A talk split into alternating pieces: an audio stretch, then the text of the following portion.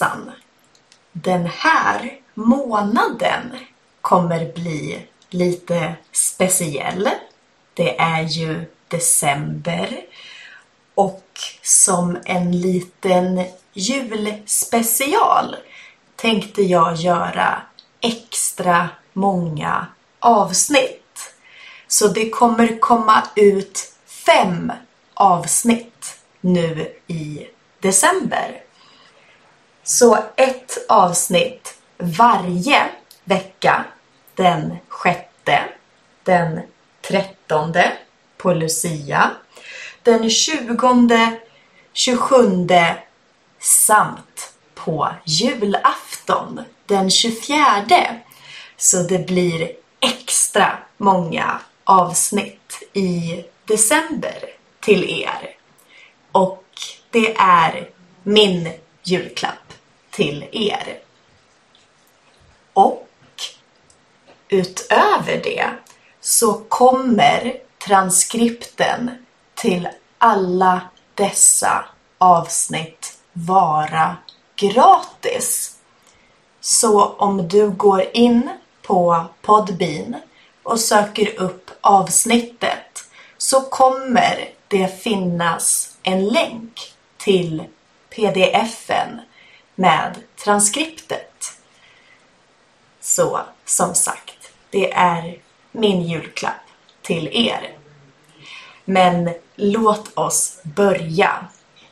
Vi börjar månaden med en historia om när jag och min kompis besökte Sveriges mest hemsökta hus. Jag och min kompis Fredrik hade varit i norra Sverige och på vägen hem skulle vi besöka Sarek. Det är en stor nationalpark. Men det hade börjat snöa och vi var inte förberedda för att tälta i snö. Så vi struntade i Sarek. Och då tänkte vi att vi vill göra något annat istället för Sarek. Och då kommer jag på att vänta nu. Vart ligger Borgvattnets prästgård?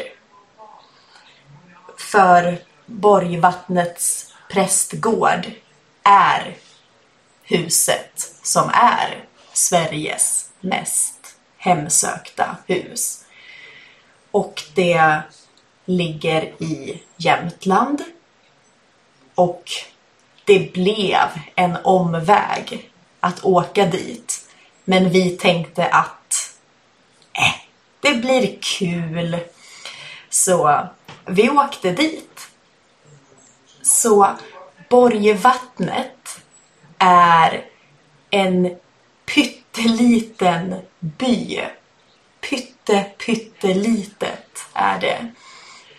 Um, och vi bokade då och eh, hämtade ut nyckeln. Och när vi kom dit var det ingen där. Det var bara jag och Fredrik. Och stället såg så läbbigt ut. Det är själva herrgården som vi bodde i. Sen ett separat hus där vi kunde laga mat och även en matsal. Och sen något förråd och sådana saker. Och precis bredvid ligger det en kyrkogård. Man bara, ja, här spökar det förmodligen. Jag hörde talas om Borgvattnets prästgård via en podd. För jag tänker att vi går igenom lite först om själva huset. Så Borgvattnets prästgård är från 1876. Och eh, prästen Erik hade varit med om så mycket saker. Han såg figurer. Han hörde möbler som drogs på övervåningen. Trots att han visste att han var ensam. Han kunde höra hur möbler drogs över golvet. Och en massa annat. Ehm, det finns en gungstol som ofta brukade gunga av sig själv. Och Erik berättade det här för en journalist som skrev om det här i tidningen. Journalisten skrev om Eriks egna upplevelser och vilken explosion det blev. Så många människor skrev in till tidningen och sa jag med. Jag också. Jag har också sett skuggor. Jag har också hört ljud. Och folk berättade att när de kommer in till sovrummet så ligger inte täcket fint som det gjorde innan utan någon har liksom rört på det eh, någon har rufsat till det. Och så. Och en historia som är så sjuk skickades in av Inga Flodin. Så hon hade gjort sig i ordning för att lägga sig och när hon ligger i sängen och ska sova så tittar hon bort. Ah, så tittar hon bort mot soffan i sitt rum och där sitter det tre gamla kvinnor och gråter. Ah, jag får rysningar. Och Inga, vad gör hon? Hon somnar. Bara, du, du, du, du såg precis tre spöken. Tre kvinnor som sitter i ditt rum och gråter och är så ledsna. Och Inga bara, äh, jag går och lägger mig. Så i podden Spöktimmen, en fantastisk podd, jag rekommenderar den. I avsnitt två, Hemsökta hus, så pratar de om det här stället. Och då sa jag till Fredrik, hej, let's go there. Så det gjorde vi. Så vi sov i kammaren. The Chamber. Läskigt namn. Och det var fullt med kors på väggarna. Jag bara... Äh. Det kändes läbbigt. Man har ju sett för många skräckfilmer så vi gick husesyn. Vi gick husesyn. Alltså, vi gick runt och tittade på huset. och de olika rummen. Och då stod det vid gungstolen en liten historia. Och det stod, eh, vad heter det, lappar i alla rum. Lite historia. I rosa rummet tror jag att någon hade dött. Så någon hade dött i det rummet. Och sen fanns även rummet som Inga Flodin hade sovit i med soffan men utan gråtande kvinnor. Tack och lov.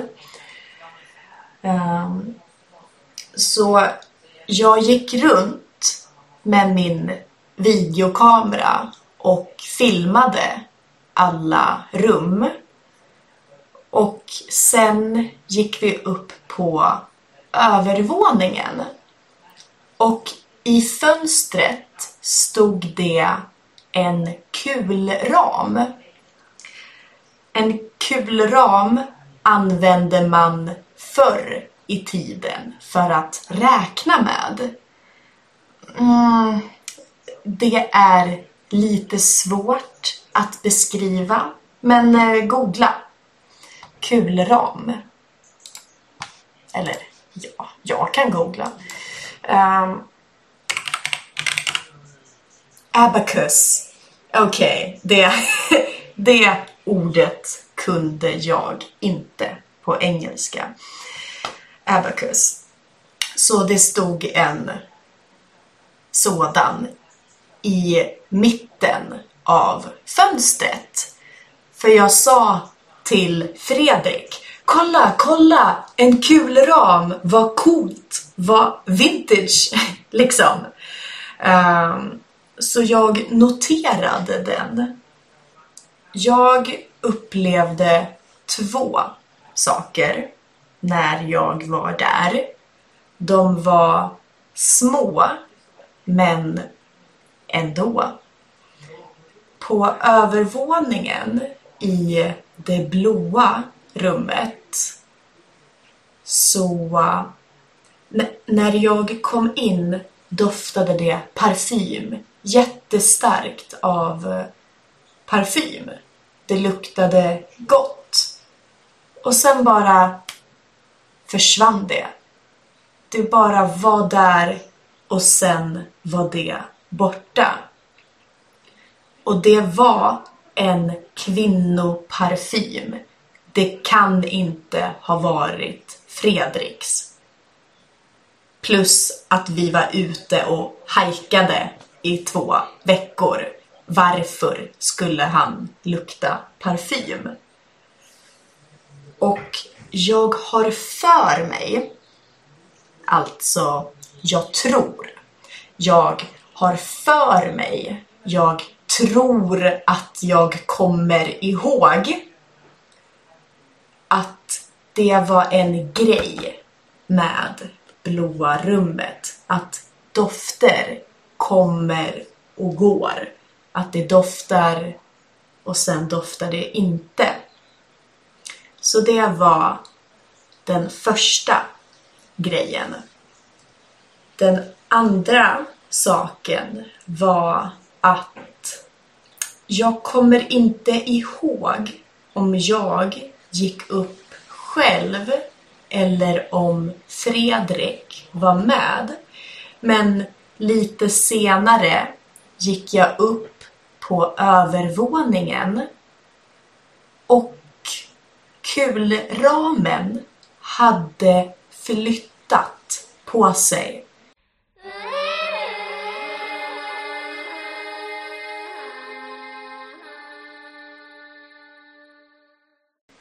Jag sa att den stod i mitten av fönstret och jag kommer ihåg det för jag sa ju till Fredrik Titta vad coolt, vad gammaldags. Och jag var bara Fredrik! Fredrik! Kom hit! Och vi hämtade min videokamera, kollade igenom videon när vi hade gått husesyn. Och sure enough, i videon så är kulramen i mitten av fönstret helt synlig. För nu, när jag hade kommit upp på övervåningen igen så stod den bakom gardinen. Den hade liksom flyttat sig en halv meter, en meter. Liksom den, den stod bakom gardinen. Det gjorde den inte tidigare. Uh, och vi var bara oh my god, oh my god, oh my god! ja, så det var, det, det var obehagligt. För guys, ni måste, ni måste förstå. Det här stället är läskigt. Det är läbbigt. Det är gamla möbler, det är tyst och det är stort. Och det är känt för att vara Sveriges mest hemsökta hus. Man förväntar sig att se någonting läskigt. På kvällen så skulle vi ut till det här andra huset och göra middag, liksom kvällsmat. Och då var det dimma, så helt mörkt och dimma som ligger överallt. På gården och på gräset. Alltså, det var så läskigt. Jag rörde mig inte en meter ifrån Fredrik. För fuck no att jag ska vara ensam. Jag var så rädd. Och jag, alltså inte, inte för spöken nödvändigtvis, men bara det är ett läbbigt ställe och det är natt och jag är själv. Men som sagt, vi var ju två. Jag vet inte om jag hade vågat vara där helt ensam. Ehm, de hade en gästbok. Eller rättelse.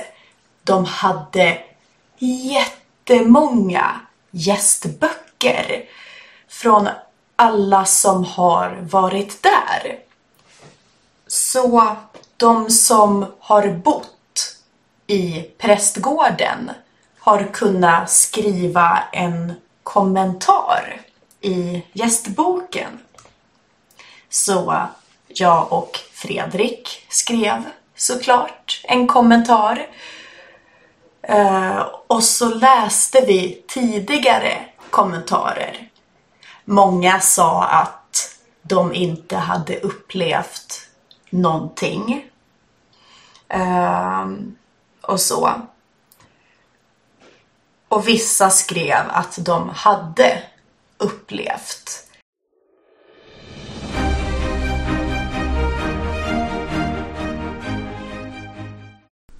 Jag ville bara avbryta och säga tack till mina två nyaste patrons. Så tack så mycket Doris och tack Tom. Tack så hemskt mycket. Ni är så bäst. Den mest intressanta kommentaren var från en kvinna som sa att hon var medial och att hon hade fått kontakt med en liten flicka som tyckte om att leka med... Mm. Kan ni gissa? Mm. Kulramen. Hon hade fått kontakt med en liten flicka som gillade att leka med kulramen. Alltså samma kulram som hade flyttat på sig när vi var där. Och grejen är att jag och Fredrik var tillsammans hela tiden. Jag flyttade inte på den. Och han kan inte ha gjort det heller.